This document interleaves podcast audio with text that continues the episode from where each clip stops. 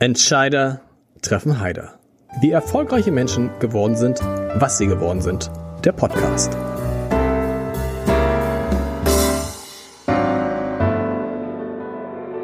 Herzlich willkommen. Mein Name ist Lars Haider und ich habe heute einen Mann zu Gast, der das gemacht hat, wovon viele Spitzenmanager immer sprechen.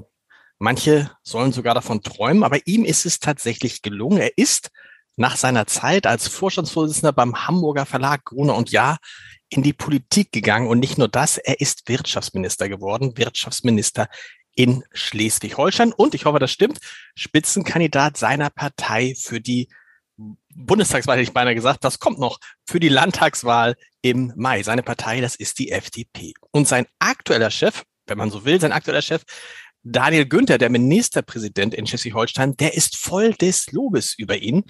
Kriegt sich gar nicht mehr ein, wenn man ihn fragt, wie sich denn sein Wirtschaftsminister macht. Und trotzdem kann es sein, dass er ihn, also seinen Wirtschaftsminister bzw. dessen Partei, nach der Wahl zum Regieren gar nicht mehr braucht. Was aber wiederum auch nicht heißt, dass mein Gast dann nicht mehr Mitglied in einer Regierung ist. Das ist in Schleswig-Holstein, ist da viel möglich und das klingt jetzt komplizierter alles, als es ist. Und wir wollen das heute einmal aufklären in der nächsten Dreiviertelstunde. Ich, ich muss sagen, ich freue mich wirklich sehr über Bernd Buchholz. Lieber Herr Buchholz, toll, dass es geklappt hat. Moin, freut mich auch sehr, Herr Haider. Ich bin gespannt. Sie müssen einmal vorab sagen, was ist eigentlich der entscheidende Unterschied außer dem Gehalt zwischen der Arbeit eines Vorstandsvorsitzenden und der Arbeit eines Wirtschaftsministers? Der Vorstandsvorsitzende kommt in Meetings, lässt sich von seinen Geschäftsführern die Dinge präsentieren, wiegt bedenkenschwer sein Haupt, macht Anmerkungen, stellt Fragen und sagt, das müssen wir dann bei den nächsten Budgetplanungen mal gucken, ob wir das dann irgendwie unterbringen können oder nicht. Der Wirtschaftsminister betritt den Saal und wird nach dreißig Sekunden mit den Worten begrüßt. Herr Minister, wir sind gespannt auf Ihre Ausführungen. Das ist der Unterschied. Also das klingt aber danach ganz böse, als ob der Vorstandsvorsitzende eigentlich gar nicht arbeiten muss, sondern immer nur sagt, ist alles blöd, kriegt ihr das mal hin, und der Wirtschaftsminister ganz schön viel arbeiten muss. Nein, das stimmt natürlich nicht. Der äh, Vorstandsvorsitzende muss auch Entscheidungen treffen und der Vorstandsvorsitzende muss entscheidungsfreudig sein. Wäre auch gut, wenn er relativ schnell und zeitig versteht, was die einzelnen Leute von einem wollen, was in einem Medienhaus, das sehr breit gefächert ist, ganz gut wäre, aber diese ständige Performance nach dem Motto, da muss einer permanent vor dem Publikum auftreten, das wird vom Vorstandsvorsitzenden nicht so erwartet wie vom Minister. Die Dauer der Arbeit, die Länge der Arbeit, die Intensität der Arbeit ist vergleichbar? Ja, wobei man sogar sagen muss, dass die achtzig Stunden als Vorstandsvorsitzende von einem Ministerjob noch getoppt werden können, insbesondere in Wahlkampfzeiten, weil da ja nicht nur das äh, Thema von Montag bis Freitag und bis Mitternacht der Fall ist, sondern äh, weil man schon nochmal den Kreisparteitag am Samstagvormittag, äh, die, den Frühschoppen am Sonntagvormittag und das ganze Wochenende auch noch mit dabei hat, äh, wie ich am letzten Wochenende Landesparteitag äh, oder äh, morgen äh, Wahlkampfaktivitäten den ganzen Tag über. Da kommen dann schon mal sieben Tage gut zustande und die sieben Tage sind dann auch nicht nur mit acht Stunden, sondern die sind dann eher mal mit zehn oder zwölf unterwegs. Ärgert es einen dann, dass man jetzt mehr arbeitet, aber weniger verdient als früher? Nein, man macht Politik nicht zum Geld verdienen. Also jedenfalls ich nicht. Sondern ähm, ist ja nicht ganz unbekannt, dass ich durchaus mal so viel Geld verdient habe, dass ich nicht mehr arbeiten muss. Und ehrlich gesagt, wegen des Geldverdienens nimmt man eine solche Gestaltungsaufgabe, glaube ich, nicht an, sondern das ist eine andere Form von Berufung, der man sich dann irgendwie verpflichtet fühlt. Es ist ja im Übrigen so schlecht bezahlt auch nicht. Man kann davon gut leben. Das stimmt. Und der Ministerpräsident sagt, irgendwie passt der Job besser zu ihm, zu Ihnen als der des Vorstandsvorsitzenden, wobei ich den jetzt nicht abwerten will, aber sagte, der ist wie gemacht für diese Ministerposten und meinte damit, sie hat er recht. Ich mache den Job gerne und ich glaube auch, dass ich, also ich gebe mir Mühe, den ganz gut zu machen und ich glaube, ich passe auch einigermaßen darauf. Aber ich glaube, ich passe da auch ganz gut auf den Vorstandsvorsitzenden-Job ähm, und hätte den auch, um ehrlich zu sein, ja auch gerne ein Stückchen länger vielleicht äh, noch ausgeübt. Das ist ja ähm, etwas, was man gerne tut, wenn man einfach Herzblut dafür hat, für das, was man tut. Und das hatte ich bei Gruner und ja auch.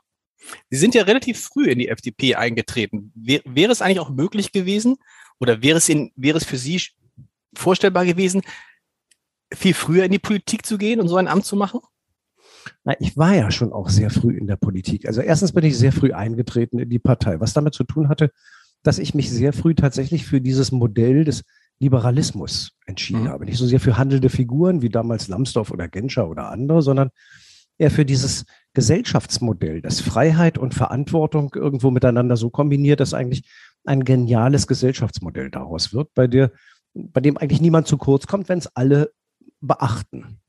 Das fand ich immer toll, deshalb bin ich schon neunzehnhunderteinundachtzig Mitglied der F D P geworden, da war ich freundlicher zwanzig Jahre alt, was bedeutet, dass ich jetzt über vierzig Jahre in der F D P Mitglied bin. Also insoweit schon, schon eine, eine lange Zeit.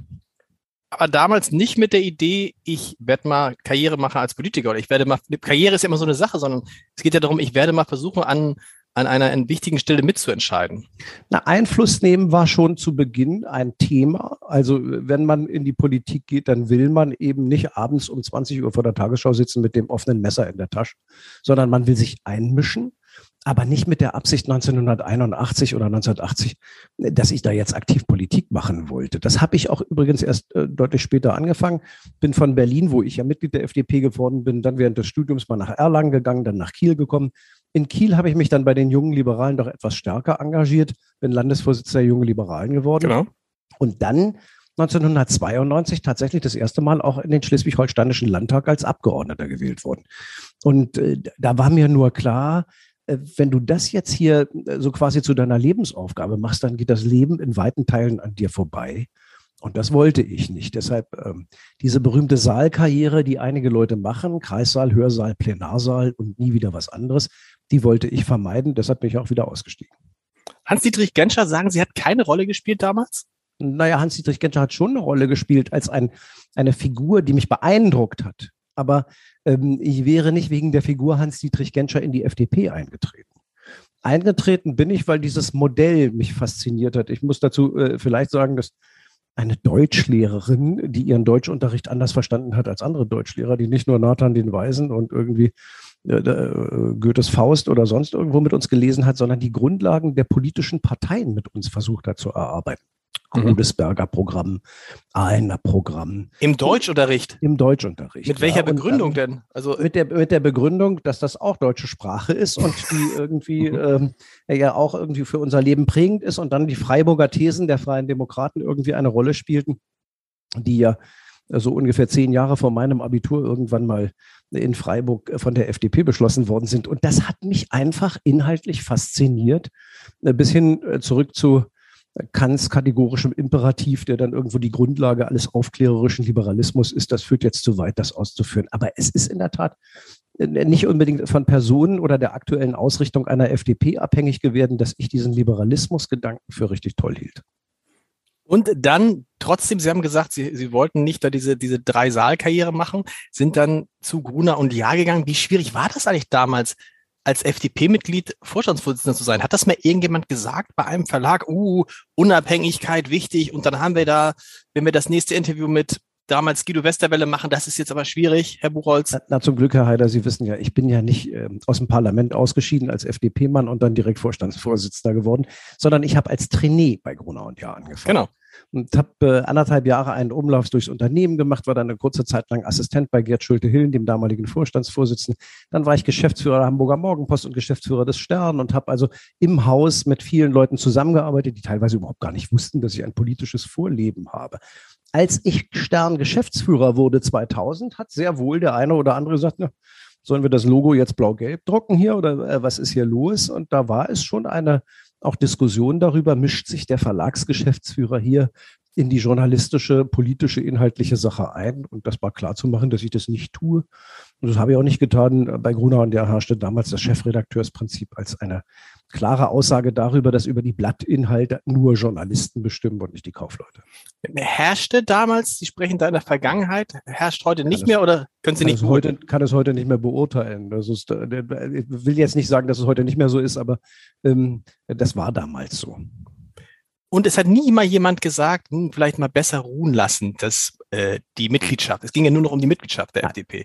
Nein, was ja eigentlich auch absurd ist. Umge- ich finde, ich finde, ich finde ja persönlich umgekehrt, es wäre ja viel besser, wenn viel mehr Leute, auch die an verantwortlichen Position, äh, Positionen sind, sagen würden, ja klar, bin ich Mitglied einer Partei, weil sie wie Sie von der Idee überzeugt sind. Es ist ja eigentlich schade, das, äh, dass man es von so wenigen weiß. Für Journalisten vielleicht noch was anderes. Wenn ich sage, wir sind hier ein unabhängiges Medium und ich bin journalistisch verantwortlich für ein Blatt, dann weiß ich nicht, ob das so ist, wenn man dann sicher zugehörig einer politischen Partei angehört. Das kann man so oder so beurteilen.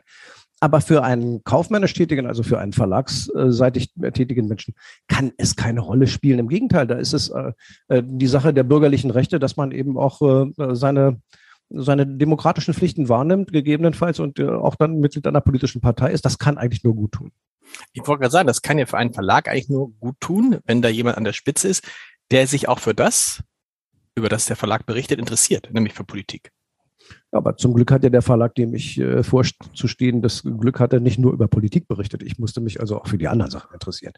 Ob das die Kryptozoologie-Ausstellung ist, die der Geo-Chefredakteur ungefähr machen, unbedingt machen musste, oder die Fashion-Show, die Gala ähm, in Berlin mit begleitet hat, oder irgendwelche äh, Sternchen am Himmel oder irgendwelche Jugendmagazine, die Breite, die Medien ja ausmachen, die haben mir ja auch einen riesengroßen Spaß gemacht. Und ich habe in der Tat sehr genossen, dass auch Politik dabei eine Rolle gespielt hat und wir ein durchaus politisches und meinungsbildendes Haus waren. Ich kann sie ja nicht weglassen, also ich lasse sie sowieso noch gar nicht weg, aber aus diesem, aus diesem Aspekt rauslassen, ohne Sie zu fragen, wie sehen Sie die Entwicklung von Gruner und Jahr jetzt? Für alle, die es nicht wissen, Gruner und Jahr wird jetzt zusammengehen mit R T L. Der Prozess hat begonnen, ähm, also ich glaube, rein faktisch gehören die schon zusammen, aber der Prozess ist noch mitten am Laufen. Das soll ein gemeinsames Unternehmen werden in Hamburg und Köln. Was sagt der frühere Vorstandsvorsitzende dazu? Der ist zehn Jahre raus und kann überhaupt nicht mehr beurteilen, ob das richtig oder falsch ist, und mischt sich deshalb nicht ein, weil es gibt nichts Schlimmeres als die Kommentare von Vorgängern oder Nachfolgern, die braucht kein Mensch. Das stimmt. Schade eigentlich. Haben Sie einen Kontakt zu Ihrem, was ist denn, Nach- Nachfolger Stefan Schäfer ab und an mal? Ja, ab und an mal zum Geburtstag haben mir Olli Radke und Stefan Schäfer gratuliert. Mit Julia Jäckel hat mich noch ein bisschen enger was verbunden über die Jahre, als sie Chefin war. Da haben wir uns auch ab und an mal getroffen und ausgetauscht, manchmal auch telefoniert. Ähm, nach und nach, nach zehn Jahren, lassen die Kontakte jetzt ein bisschen nach. Aber es gibt noch viele, viele Kontakte ins Haus Gruner und Jahr. Und manchmal greife ich dann auch zu, wenn Gruner und Jahr bestimmte Mitarbeiter nicht haben will. Meine aktuelle Leitungsassistentin im Wirtschaftsministerium ist meine ehemalige Sekretärin aus äh, dem Verlagshaus Gruner und Jahr. Stimmt, ist bekannt, ist auch, auch eine interessante Geschichte. Hilft es einem, wenn man so viel mit Journalismus zu tun hatte, wenn man dann Politiker ist und weiß, wie Journalisten ticken? Ja, das hilft, weil es man produziert nicht so viele Schlagzeilen, die keine Schlagzeilen sind. Also so viele Texte, von denen jeder sich fragt, mein Gott, was ist die Nachricht? Oder was hast du denn jetzt wirklich zu sagen? Man versucht vielleicht ein bisschen stärker auf den Punkt zu kommen und stellt sich eher vor, was könnte die Zeile denn sein, die man dazu irgendwie machen sollte, und versucht vielleicht auch ein bisschen in diese Richtung äh, zu formulieren. Ich habe den Eindruck, das hilft ein bisschen, aber solange, wenn man keine Botschaft hat, dann hilft auch das nicht. Also man braucht schon auch Inhalte.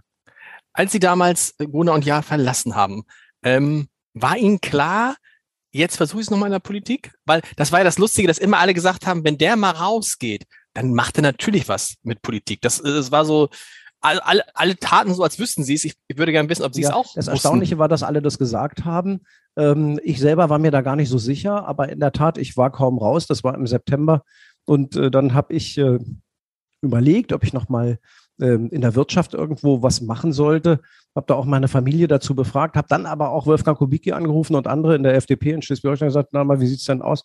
Vielleicht könnte ich auch äh, mich für die Politik wieder begeistern. Und dann hieß es sofort, Mensch, die Bundestagswahl zweitausenddreizehn steht unmittelbar vor der Tür, du musst dich jetzt irgendwie bemühen.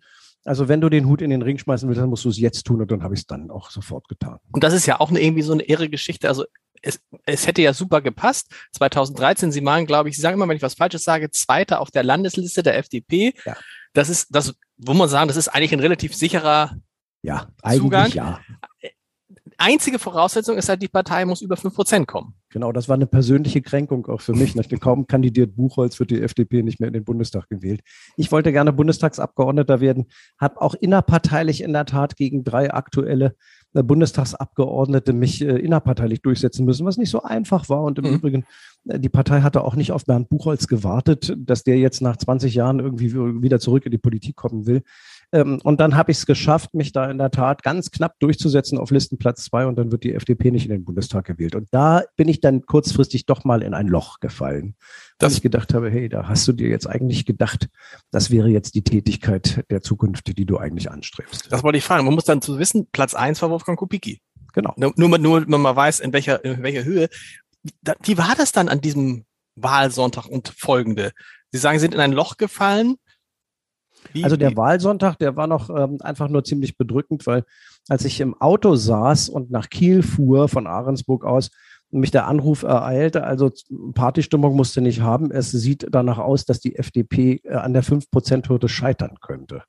Und dann bin ich in Kiel angekommen. Wir haben die ersten Prognosen wahrgenommen. Wir haben das alles noch gesehen. Und dann, ehrlich gesagt, hat man das Unglück ein wenig äh, auch ertränkt, äh, kurzfristig. ähm, aber am nächsten Tag wird einem dann bewusst, dass man jetzt, nachdem man fast zwanzig Jahre lang in einem Job bei Gruner und Jahr war und das nächste Jahr dann sehr, sehr aktiv versucht hat, einen Wahlkampf zu machen und äh, dann wieder äh, mit Menschen in Kontakt zu sein, vor Ort, in Orts- und Kreisverbänden und so, dass man jetzt plötzlich davor steht, dass das alles für die nächsten vier Jahre jedenfalls nichts wird und man eigentlich nichts anderes tun könnte, als die eigene Jolle vielleicht am Plöner See lackieren oder in die Luft gucken, Golf spielen oder sonstige Sachen machen, wozu ich insgesamt dann doch auch keine Lust hatte. Sie haben da zwischendurch als Anwalt wieder gearbeitet? Richtig, ja, genau. Wieder, wieder, kann man wieder ist sagen. Falsch. Neu gearbeitet. Als, Entschuldigung. Es ist ja. neu. Also ich hatte nie als Anwalt gearbeitet, ja, sondern ich habe dann in der Tat genau nach dieser Phase der verlorenen Bundestagswahl zu meiner Frau gesagt, ich hätte jetzt eigentlich die Zeit, mal so ein paar Träume zu verwirklichen. Mhm. Einer der Träume war, mit dem Motorrad an den Geranger Fjord nach Norwegen zu fahren. Habe ich gemacht. Der zweite, etwas skurrile Traum war, dass meine Eltern mir zum zweiten Staatsexamen eine Anwaltsrobe geschenkt hatten, in der mein Name hinten eingestickt war, die aber in einem Plastiküberzug ähm, seit äh, neunzehnhundertneunzig, also bis dahin dann insgesamt zweiundzwanzig, dreiundzwanzig Jahre, in, im Schrank hing und nie benutzt worden ist. Und deshalb habe ich dann meine Anwaltszulassung beantragt und zu meiner Frau gesagt, ich würde gerne mal ein, zwei Mal in meinem Leben als Strafverteidiger vor einer großen Strafkammer plädieren. Und da hat meine Frau dann gesagt, um Gottes Willen, das wäre ja grob fahrlässig, dich auf die Menschheit loszulassen. Du hast ja gar keine Ahnung mehr davon. Und das hat mich dann motiviert, tatsächlich zu sagen, jetzt willst du es machen. Sind trotzdem natürlich weiter in der F D P aktiv geblieben, wobei man sagen muss, aus der Perspektive, das muss man sich heute nochmal vorstellen, zweitausenddreizehn, zweitausendvierzehn in Schleswig-Holstein regiert eine die Küstenkoalition, richtig, mit Thorsten Albig. Wir steuern auf das äh, Jahr zweitausendsiebzehn die Wahl zu und es sieht überhaupt nicht danach aus, ehrlich gesagt, als ob sich irgendetwas ändern könnte. Im Gegenteil, es sieht nach einem Durchmarsch, nach einer Wiederwahl von Thorsten Albig aus. Und bei der C D U, dem vermeintlichen Partner, möglichen Partner ähm, der F D P, geht gar nichts gut. Die wechseln kurz vor der Wahl nochmal den Spitzenkandidaten aus und es kommt jemand wie Daniel Günther. Und ich weiß es noch, wie ich mit ihm damals, mit Daniel Günther, zusammensaß und er sagte, ja, es kommt eigentlich alles viel zu früh für mich und ich weiß gar nicht, aber ich glaube, ich kann das schaffen. Und ich dachte in dem Moment tatsächlich, der Mann hat recht. Wie war das aus der Sicht des kleinen Partners, als diese Wahl näher rückte und sich auch die Frage für Sie stellte, welche Rolle spielen Sie da? Naja, also für mich stellte sich die Frage erst gar nicht, weil ich ja wieder für den Bundestag kandidieren wollte und auch auf die Landesliste zu, für die Bundestagswahl wollte. Ich wollte nicht wieder für den Landtag kandidieren, das hatte ich ja zweiundneunzig bis sechsundneunzig gemacht und habe deshalb auch schon sehr frühzeitig gesagt, ich würde gerne wieder für den Bundestag mhm. zweitausendsiebzehn für den Bundestag kandidieren. Herbst war Wahl angesetzt, also für den September. Natürlich begleitet man als stellvertretender Landesvorsitzender deshalb die Aktivitäten um die Landtagswahl im Vorfeld auch. Man sieht genau das, was Sie beschreiben. Eine Union, die eigentlich keine Chance hat, einen völlig unbekannten Auswechsel zum Spitzenkandidaten macht. Thorsten Albig, der dann allerdings während des Wahlkampfes doch den einen oder anderen Stockfehler macht, der nicht gut ankommt, weil in Interviews der Bunden oder so die eigene, auch wenn es die Ex-Frau ist, dann irgendwie komisch dastehen lässt und irgendwie nicht so richtig wahrnimmt, dass sich da gegebenenfalls auch etwas an der Stimmungslage verändern kann. Und das alles ist dann abgerundet, indem man, wenn man mit einem Menschen wie Wolfgang Kubicki zu tun hat, der dann immer einen beiseite nimmt und sagt, du müsstest bereit sein, Wirtschaftsminister zu werden. Und man denkt, ja, ja, komm, Alter, lass mal stecken. Also diese Gefahr besteht nicht hier. In der Tat hatte Wolfgang Kubicki auf dem Hamburger Presseball, das muss man sich auf der Zunge zergehen lassen, auf dem Hamburger Presseball im Januar zweitausendsiebzehn meine Frau beiseite genommen und der gesagt, du bist doch auch sicher eher dafür, dass dein Mann lieber zu Hause bleibt und von zu Hause aus arbeiten kann, als dass er nach Berlin umziehen muss. Okay. Und äh, meine Frau hat äh, mich dann hinterher im Auto gefragt, was meint der denn? Und ich habe gesagt, ja, das verstehe ich auch nicht so richtig. Wahrscheinlich meint er, dass ich irgendwie in der Landespolitik irgendwas machen könnte, aber dafür spricht ja nichts. Und umso größer war dann die Überraschung, dass tatsächlich eine Konstellation nach der Landtagswahl entstanden ist, die Jamaika zunächst mal möglich machte, wenn auch am Anfang aus meiner Sicht überhaupt nicht wahrscheinlich, weil ich gesagt habe, da sind die Partner doch zu weit auseinander. Aber es war so, wir reden da auch von der Wahl im Mai zwanzig siebzehn, richtig? Richtig, ja. Richtig, genau. Und Sie hatten aber im Kopf noch, ich kandidiere für die Wahl im September. Ich stand auf der Landesliste, Landesliste und bin sogar genau. noch nach der Landtagswahl, nach der Landtagswahl, als auf Nummer zwei der Landesliste gewählt worden für die Bundestagswahl. Weil wir gesagt haben, also ob diese Koalition zustande kommt, steht ja überhaupt nicht fest. Und wenn sie zustande kommt, steht auch überhaupt nicht fest, dass Bernd Buchholz Wirtschaftsminister werden soll oder Klar. will. Es war nie irgendwie äh, besprochen äh, zwischen uns. Insoweit habe ich äh, für den Bundestag kandidiert und parallel dazu dann Koalitionsverhandlungen mitgeführt in Schleswig-Holstein. Und dann während der Verhandlungen, muss ich sagen, habe ich echt Blut geleckt, weil das, was da dann im Wirtschaftsbereich zu verhandeln war, das wollte ich dann auch ganz gerne umsetzen und mal zeigen, dass man das auch zum Erfolg bringen kann. Spielt dir irgendwie eine Rolle, diese Vorstellung, wenn ich das jetzt nicht annehme und die F D P schafft es wieder nicht, weil sicher war es ja nicht, dass die F D P äh, in, in den Bundestag kommt, dann ist es endgültig vorbei mit der Politik? Ehrlich, um ehrlich zu sein, ich war sicher, dass die F D P wieder in den Bundestag mhm. kommt. Christian Lindner und Wolfgang Kubicki hatten es geschafft, glaube ich, die Partei doch wieder nach zwanzig dreizehn ziemlich gut nach vorne zu bringen und aufzubauen. Also das war es ehrlich gesagt nicht. Ich, um ehrlich zu sein, ich hatte auch nach meinem Ausflug zweiundneunzig bis sechsundneunzig eigentlich gedacht, Mensch, also Landespolitik, das hast du jetzt alles schon mal gesehen. Willst du das wirklich nochmal? Aber sich mit der Wirtschaftspolitik des Landes dann während der Koalitionsverhandlungen doch sehr, sehr intensiv auseinandersetzen zu müssen, gerade mit den Punkten, die uns wichtig ist, Infrastrukturausbau, Mittelstandspolitik, all die Dinge, die man irgendwie die ganze Zeit auch mit sich rumgeschleppt hat und dann mal zu sagen, du kannst da verantwortlich gestalten, das hat mich echt gejuckt und da habe ich dann auch Ja gesagt. Und das Interessante war, dass so wie man damals gedacht hätte, naja, der macht das nie in Schleswig-Holstein, der tritt an wieder für die Bundestagswahl, war jetzt, als die F D P im, im Bund in die Regierung kam, bei vielen Leuten, mit denen ich gesprochen habe, nee, nee, der Buchholz geht nicht weg aus Schleswig-Holstein. Ja, ist auch so.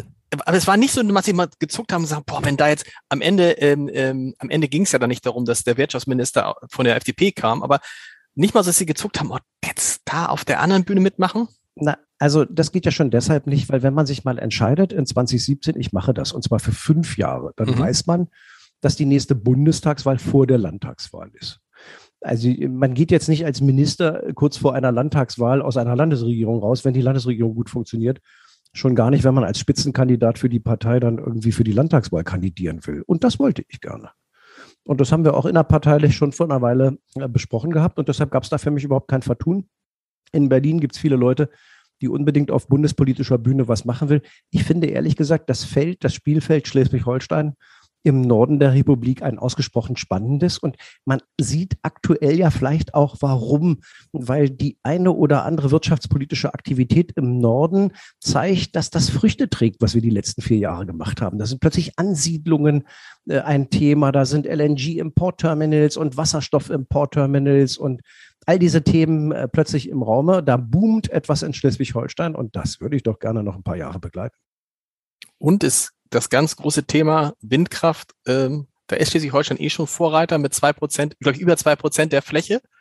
Und da geht ja noch ein, da geht ja wahrscheinlich noch einiges. Also gerade Stichwort erneuerbare Energien, da hat das ja erst angefangen, wahrscheinlich auch für Schleswig-Holstein. Und das Umfeld der erneuerbaren Energien. Ja. Also ich sag mal, so eine Ansiedlungsfrage einer nachhaltig und mit regenerativen Strom betriebenen Batteriezellfabrik. Also eine, die äh, auch gerade im Bereich der Energiewende eine riesengroße Rolle spielen, mit einer Ansiedlung an der ehemals strukturschwachen Westküste und dreitausend Arbeitsplätzen dafür.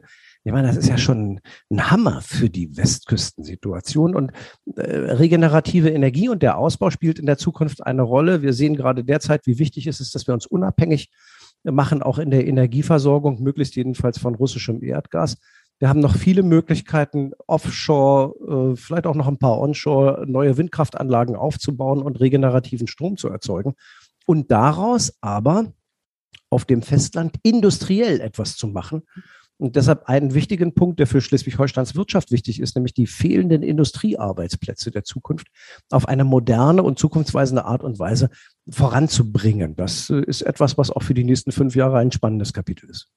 Kommen wir mal zu den nächsten fünf Jahren. Wir sprechen über die Landtagswahl im Mai ähm, und sprechen über eine Regierung, die offensichtlich einen guten Job gemacht hat. Denn wenn es eins nicht gibt, ist es eine Wechselstimmung. So ist es. achtundsiebzig Prozent der Menschen im Lande finden, dass die Landesregierung das gut gemacht hat. Einmaliger Wert in Deutschland mit weitem Abstand. Die anderen liegen alle so, wenn sie gut sind, bei Mitte fünfzig, Ende fünfzig Prozent. Wir haben eine Zustimmung von weit über siebzig Prozent. Übrigens auch bei denjenigen, die Anhänger der Sozialdemokraten sind. Da ist die Zustimmung bei sechzig oder fünfundsechzig Prozent. Das ist ziemlich irre. Hängt womit vor allem zusammen aus Ihrer Einschätzung? Mit der Art und Weise, wie Schleswig-Holstein durch die Corona-Krise gekommen ist? Das ist ja in Deutschland wahrscheinlich das Land, was am besten durch die Krise gekommen ist.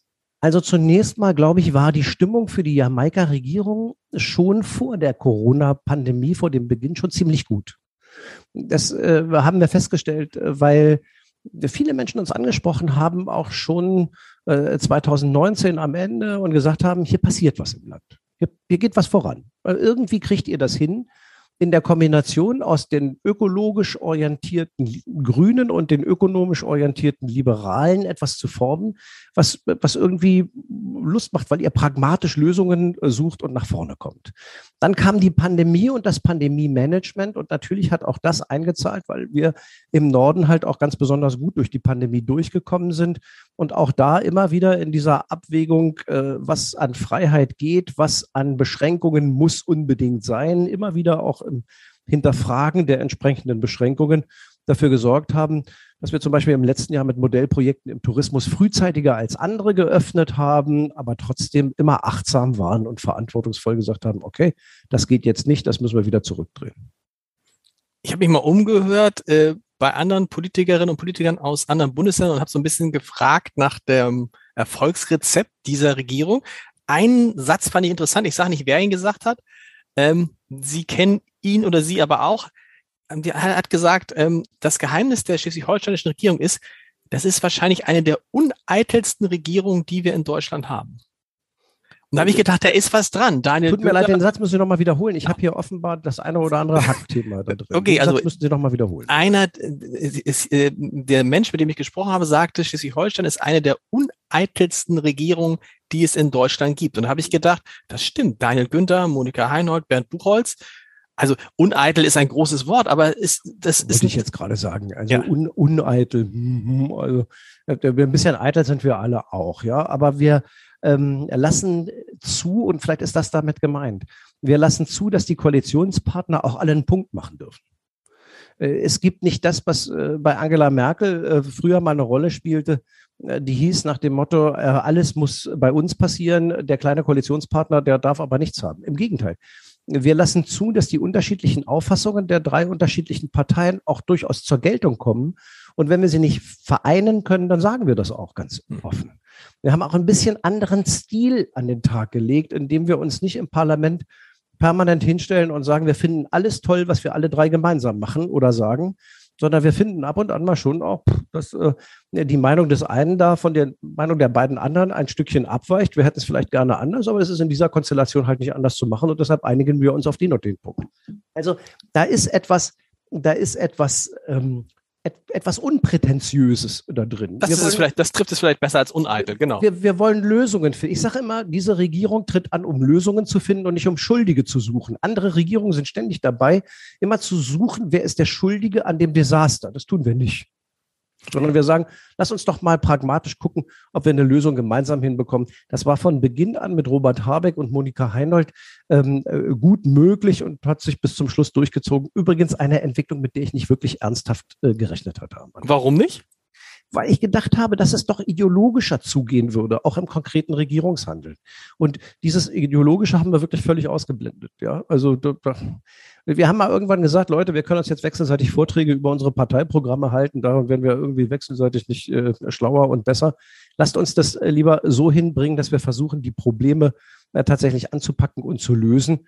Und ähm, da muss man auch sagen, hat Daniel Günther echte Stärken, auch als moderierender Teil in der Landesregierung da bestimmte Enden zusammenzuführen. Ähm, das ist einfach gut gelungen. Nun kann es aber trotzdem so sein, das habe ich am Anfang schon gesagt, dass Sie aus einem Grund nur in der Regierung nicht mehr sein könnten, weil es vielleicht für Schwarz-Grün reichen könnte. Die letzte Umfrage sieht die C D U bei dreiunddreißig Prozent und die Grünen bei zwanzig Prozent. Das heißt, da bräuchten sie, also warum sollte man dann Jamaika machen, wenn das mit zwei Parteien reichen würde? Könnte man aus den aktuellen Umfragen so rauslesen. Bis jetzt habe ich davor keine Sorge, weil ehrlicherweise ähm, die F D P sich zum Ende hin, kurz vor den Wahlen, immer noch mal einen ganzen äh, Schluck nach oben bewegt hat. Und das erwarte ich in diesem Wahlkampf in den nächsten Wochen auch nochmal. Und warum erwarte ich das? Weil ja, die Leute alle sehen, dass sie eigentlich diese Konstellation, diese Jamaika-Koalition super und gut finden. Und sie sehen auch zurzeit, dass sie die nur wieder kriegen, wenn sie die F D P wählen. Ja, weil ansonsten kriegen sie Schwarz-Grün. Und ich glaube, das wird für viele eine Rolle spielen, dass sie sagen, nee, also da hätten wir die von der F D P schon gerne dabei. Und zwar Heiner Garg als Sozialminister, genauso wie Bernd Buchholz als Wirtschaftsminister. Ein guter Punkt. Und auch Daniel Günther kann sich nicht sicher sein, denn es gibt ja auch ganz viele andere Varianten. Ja, es gibt immer andere Varianten, nicht? Aber über die reden wir dann, wenn sie irgendwie zum Tragen kommen. Es gibt immer noch auch eine Variante, an die am allerwenigsten gedacht wird, dass C D U und F D P gemeinsam mit dem S S W irgendwo auch was gemeinsam machen könnten. Das geht, das ginge auch? Das ginge auch? Das geht natürlich auch, äh, glaube ich, wenn man in der Konstellation ist, dass man vielleicht was äh, zusammen machen könnte, je nachdem. Also kommt ein bisschen drauf an, wer wirklich mit Abstand die stärkste Kraft ist. Zurzeit sieht es doch eindeutig danach aus, dass der Ministerpräsident, der zukünftige, eigentlich schon feststeht und in Wahrheit die Frage gestellt wird, mit wem er gemeinsam agiert. Äh, und äh, das ist dann eine Frage, wo die Menschen im Lande wirklich entscheiden können, ob die F D P dabei ist oder nur die Grünen dabei sind oder man tatsächlich eine Wechselstimmung in dem Sinne gibt es eindeutig nicht und ich glaube, darunter leidet die S P D gerade sehr. Aber es könnte ja auch möglich sein, wenn die Grünen zweitstärkste Kraft wären, dass die Grünen dann sagen, wisst ihr was, liebe F D P, bevor ihr nicht regiert, bevor wir Schwarz-Grün machen, macht doch Monika Heinold zur Ministerpräsidentin und wir machen auch Schleswig-Holstein eine Ampel. Hm. Um ehrlich zu sein, dann müsste sich an den bisherigen Werten da nochmal Erhebliches tun, denn dazu reicht es ja bis jetzt nicht. Und ich glaube auch ehrlich gesagt nicht, dass die Erholung an dieser Stelle so weit nach, nach vorne geht. Ich äh, glaube, dass wenn es schon ein solches massives Zustimmungsthema für eine laufende Koalition gibt, dass man dann ganz gut daran tut, zu sagen, Leute, wollen wir das wirklich nur für fünf Jahre oder wollen wir mal, dass das tatsächlich auch mal über einen längeren Zeitraum wirksam sein kann? Gerade im Zusammenspiel der eher ökologisch ausgerichteten Grünen mit den ökonomisch ausgerichteten Liberalen in einem Boot, das sorgt offenbar für pragmatische Lösungen auch mit den Personen. Ich würde das einfach gerne fortsetzen.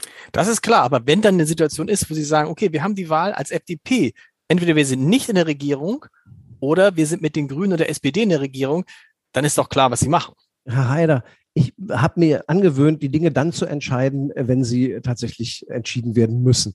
Wenn und wenn und wenn Konstellationen, bei denen manche von mir wollen, dass ich bestimmte Koalitionsthemen ausschließe, was ich überhaupt nicht tue. Um Gottes Willen. Weil ich nie was ausschließe. Es kann alles Mögliche kommen. Wir haben in den letzten Jahren gelernt, dass es schlau ist, sich lieber mit neuen Gegebenheiten ähm, auseinanderzusetzen und dann Lösungen zu finden. Aber äh, über, über Dinge nachzudenken, die irgendwie aus meiner Sicht wenig Realität sind, haben, ähm, das muss nicht sein. Alle demokratischen Parteien müssen untereinander sprechfähig sein. Und das sind sie. Das zeigen wir in unterschiedlichen Konstellationen auch als F D P. Es gibt Ampelkoalitionen, es gibt Schwarz-Gelb in Nordrhein-Westfalen, es gibt eine Jamaika-Koalition in Schleswig-Holstein und äh, deshalb in solchen Konstellationen alles ist möglich. Aber, und das müssen die Wählerinnen und Wähler wissen, ich würde, die F D P würde gerne mit Daniel Günther gemeinsam weiterregieren. Das ist das Ziel äh, dieses Wahlkampfs. Vor, bei der Bundestagswahl haben wir einmal darüber gesprochen, wie schwierig es ist, Wahlkampf in einer Pandemie zu machen. Wie schwierig ist es, Wahlkampf während eines Krieges zu machen? Das wird sich in den nächsten Wochen erst noch richtig zeigen müssen. Die ersten Wochen dieses anlaufenden Wahlkampfs ist es in der Tat nicht leicht. Und zwar deshalb nicht leicht, weil man muss da ehrlich sein, mir geht es jedenfalls so, weil man manchmal mit Themen unterwegs ist, von denen man selbst das Gefühl hat, mein Gott, die Leute müssen denken, das ist doch alles klein und nichtig. Hm. Im Verhältnis zum Verteidigen der Freiheit und des Selbstbestimmungsrechts eines Volkes und des im Angesicht des Tötens, das da stattfindet, wenn wir da Probleme wälzen, die irgendwie so nichtig aussehen, das ist doch geradezu lachhaft. Ja, das ist ein bisschen so. Trotzdem stelle ich fest, dass man in der Bevölkerung dann doch auch interessiert daran ist, was sind eure Angebote für die nächsten fünf Jahre und äh, wie stellt sich das dar?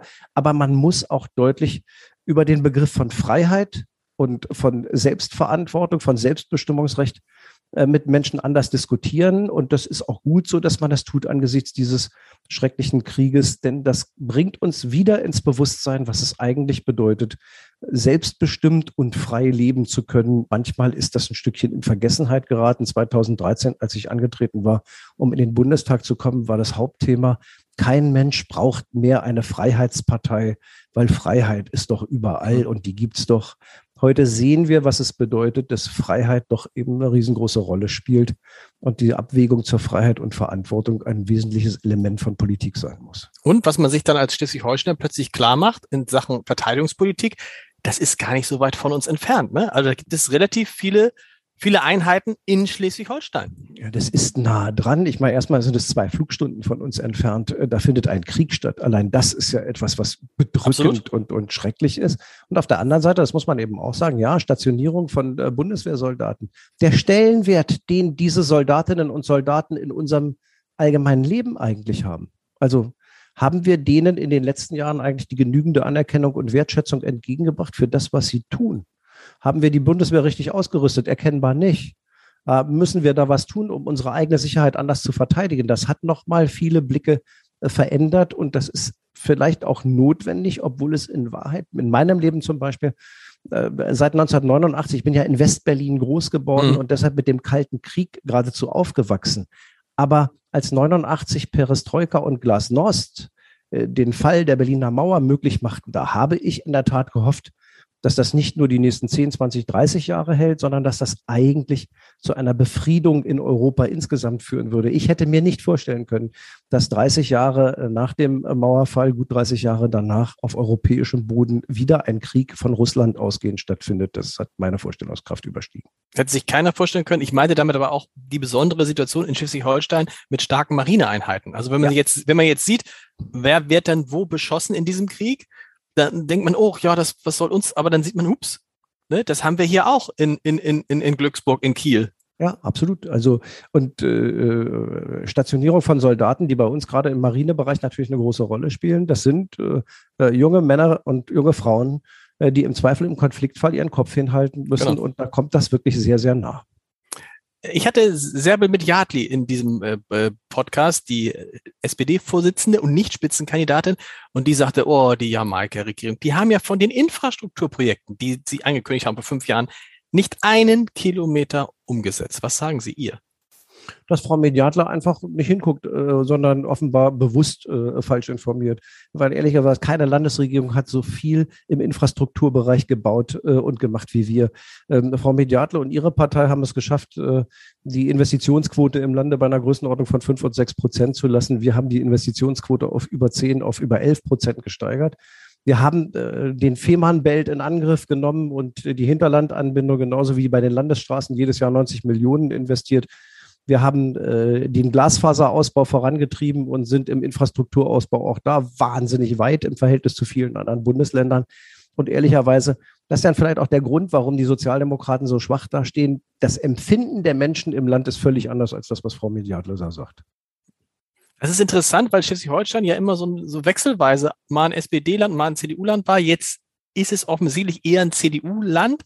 Wobei, das sagt auch Daniel Günther, die Wahl wird eben nicht da entschieden, wo die C D U per se stark ist, also in den Flächenlandkreisen, sondern tatsächlich im Hamburger Umland, da wo Sie auch wohnen. Da ja. wird die Wahl entschieden. Warum ist das so? Weil hier die meisten Menschen wohnen.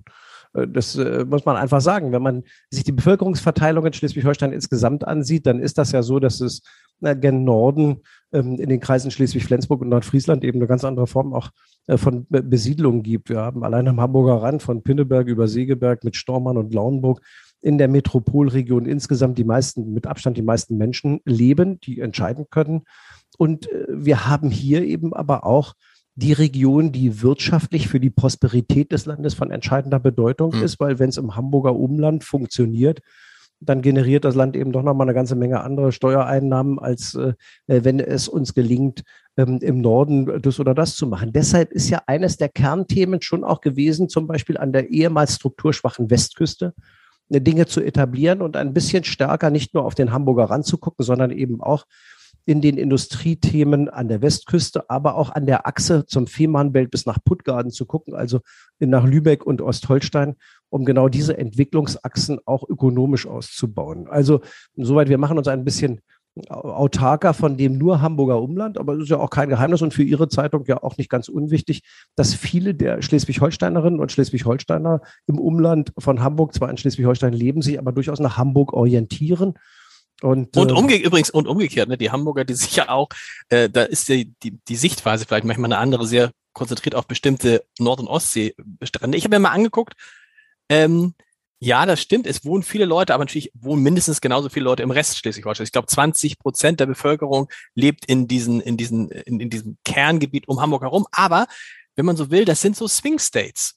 Das sind die, die mal in die eine und mal in die andere Richtung wählen.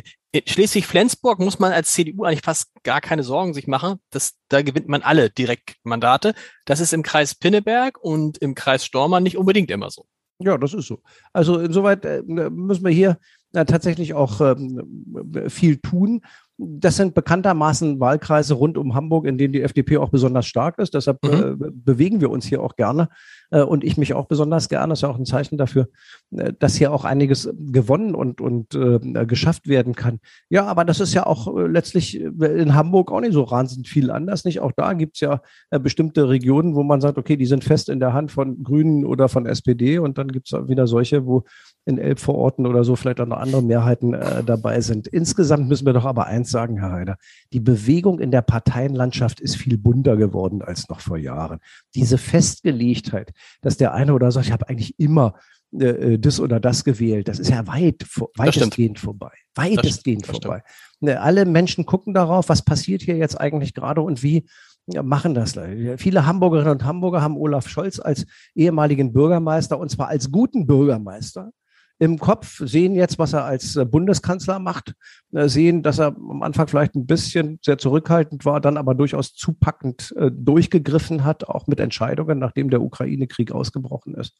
Ähm, und be- bewerten da auch nach dem, was einfach gemacht wird. Und das finde ich ist eigentlich auch gut, weil an ganz vielen Stellen müssen wir doch auch sagen, naja, in der parteipolitischen Auseinandersetzung zwischen den großen und kleinen Parteien sind die Differenzen immer herauszuarbeiten. Aber wir haben ja auch viel demokratische Übereinstimmung. Und oft kommt es dann auf die Persönlichkeiten an, die dann dafür sorgen sollen, dass das auch zusammengeführt werden kann. Und wenn das Zusammenführen von politischen Parteien in der Landschaft gut gelingt, dann funktionieren auch Regierungen gut. Persönlichkeit ist ein gutes Stichwort. Welche Rolle werden Christian Lindner und die anderen Regierungsmitglieder der F D P beim Wahlkampf spielen in Schleswig-Holstein? Ja, natürlich werden die eine Rolle spielen, weil Christian Lindner wird mit mir gemeinsam in der Schlussphase mehrfach auftreten. Wir werden äh, Volker Wissing genauso zu Besuch haben wie Bettina Stark-Watzinger, mit der ich schon als Bildungsministerin in Lübeck gemeinsam äh, Termine zum äh, Thema auch berufliche Bildung hatte. Natürlich äh, werden die hier aufschlagen, weil die ja auch eine wichtige Bedeutung haben und weil wir auch als Schleswig-Holsteinerinnen und Schleswig-Holsteiner deren Unterstützung brauchen in vielen Fragen, wenn es darum geht, Themen für Schleswig-Holstein voranzutreiben. Also wenn es früher eine Sache von Daniel Günther war, auch in der C D U dafür zu sorgen, dass die Berliner Regierung ähm, sich dafür einsetzt, so ist es jetzt auch unsere Aufgabe, dafür zu sorgen, dass sich äh, eine Ampelkoalition in Berlin für die Belange einsetzt, die für den Norden von besonderer Bedeutung sind. Und da gibt es viele. Hilft es Ihnen, de- der Zustand der Ampelkoalition, hilft das den Parteien, die in dieser Ampelkoalition vertreten sind, in Schleswig-Holstein?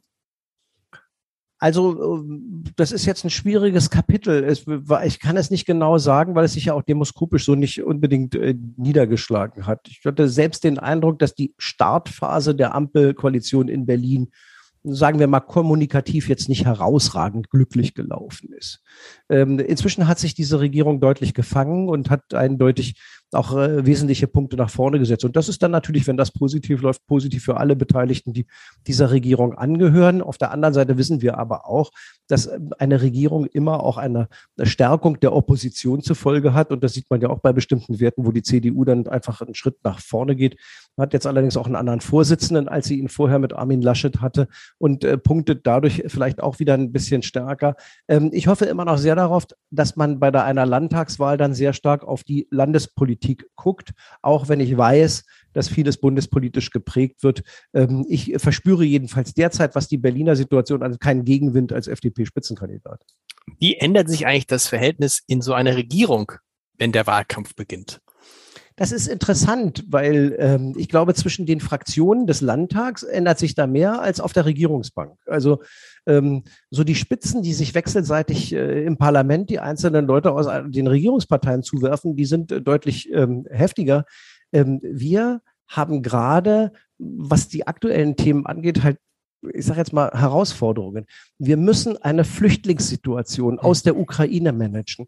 Das ist eine Aufgabe, die sowohl die Innenministerin natürlich im Wesentlichen zu tragen hat, wo die Finanzministerin sagen muss, Menschenskinder, wo kriegen wir jetzt die Kohle dafür her? Wo der Arbeitsminister, das bin ich, sagen muss, wie kriegen wir die Leute möglichst schnell in eine Sprachausbildung? Wie kriegen wir sie in gegebenenfalls Arbeitsprozesse rein? Und wo wir dann wieder sehr stark an den Problemlösungen arbeiten und jetzt nicht viel Zeit dafür haben, uns ähm, auch in der Vorwahlkampf- oder Wahlkampf Phase damit zu beschäftigen, ob wir miteinander noch ein paar Spitzen gegeneinander schmeißen können. Das machen wir auch manchmal, ist dann auch für die Show äh, vielleicht mal auch ganz gut, aber in Wahrheit arbeiten wir bis zum heutigen Tag, kann ich das jedenfalls sagen, sehr eng und sehr kollegial miteinander in dieser Regierung.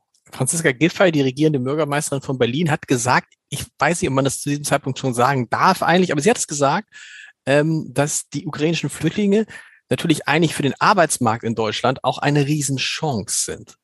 Ja. Darf, darf man das jetzt schon so sagen? Das kann man so noch nicht sagen, weil ich glaube, die meisten der ukrainischen Flüchtlinge, die zieht es zurück nach Hause. Deswegen, genau.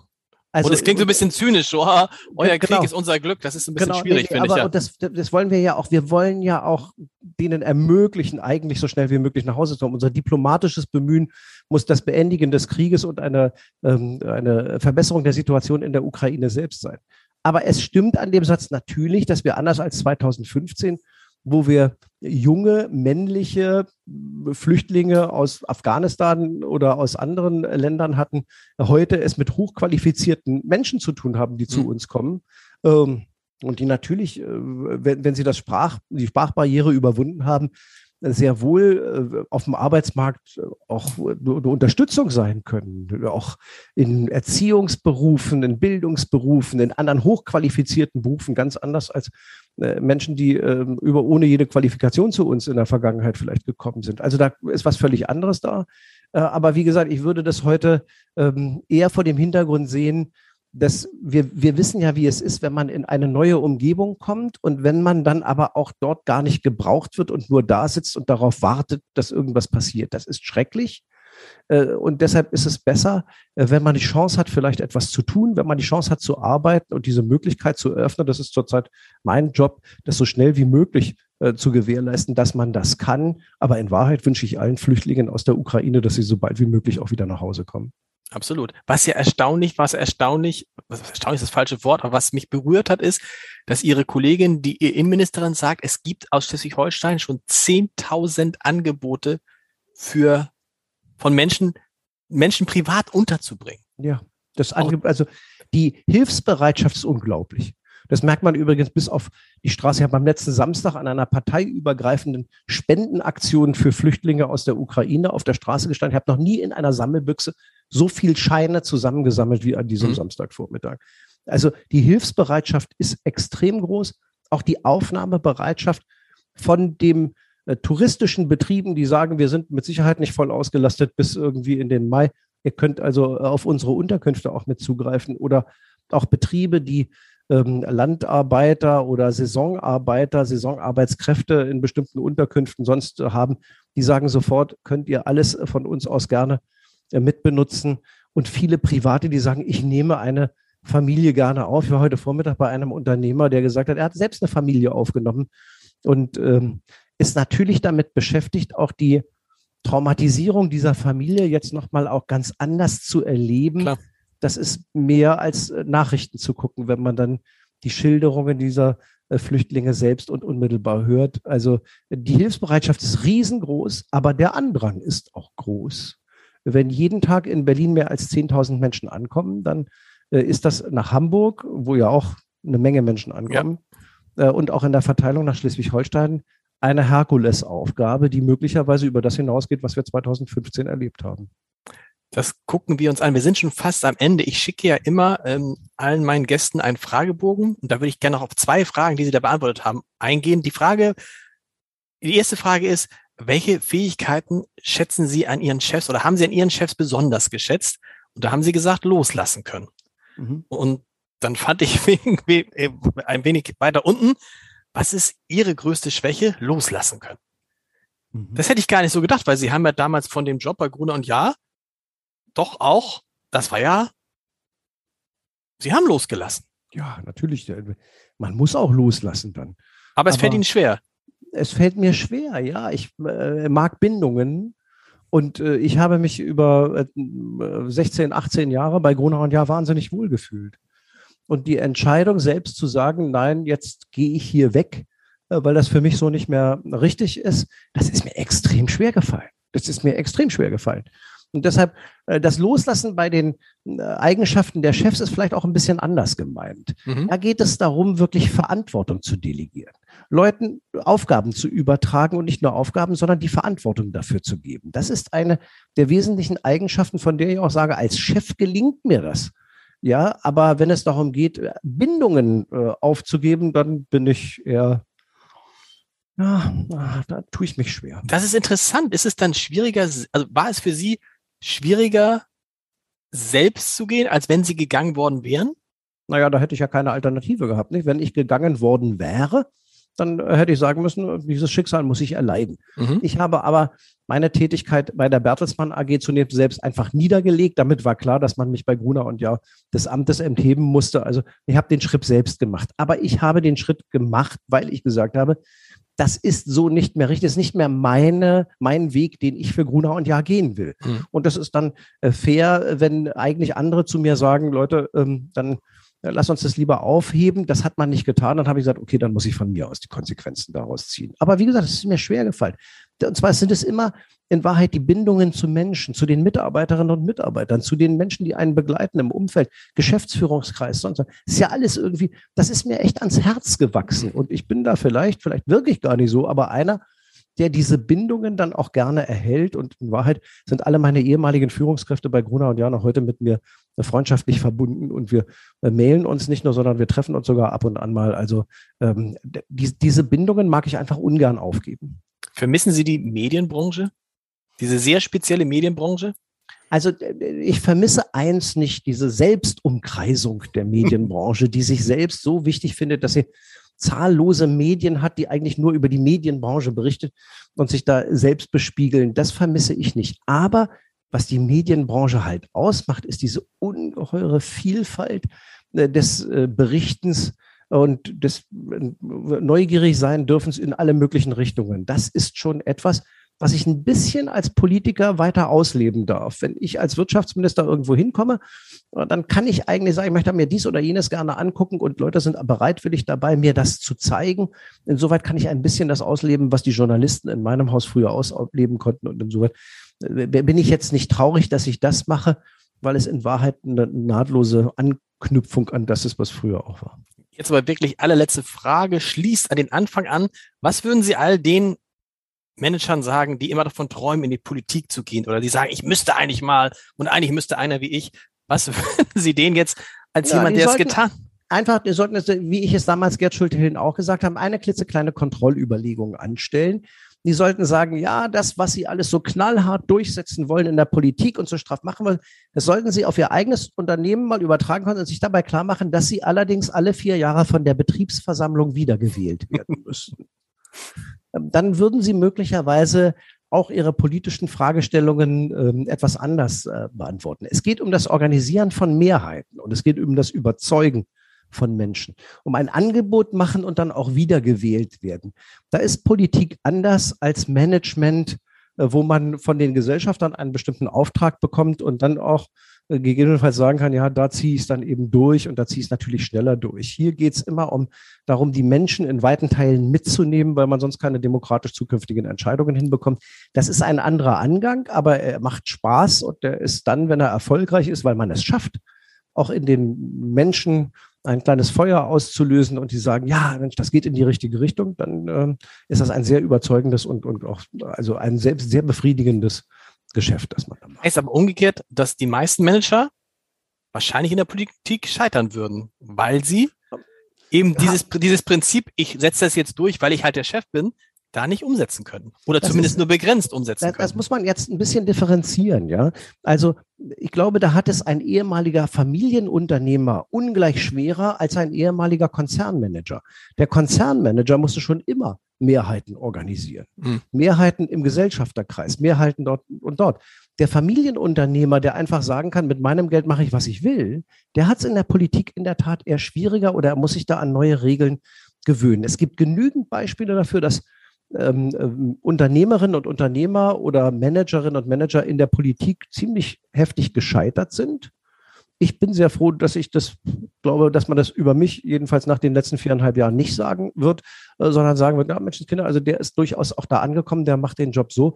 Aber das liegt möglicherweise eben auch genau daran. Mein Job bei einem Konzern war auch, Mehrheiten organisieren. Mehrheiten unter den Gesellschaftern, Mehrheiten aber auch unter den leitenden Angestellten und in der Belegschaft, weil schlicht und ergreifend gegen eine Mehrheit kann niemand mehr heute ein großes Unternehmen führen. Lieber Herr Buchholz, vielen Dank und äh, ich wünsche es allen viel Erfolg bei der Landtagswahl. Vielen Dank.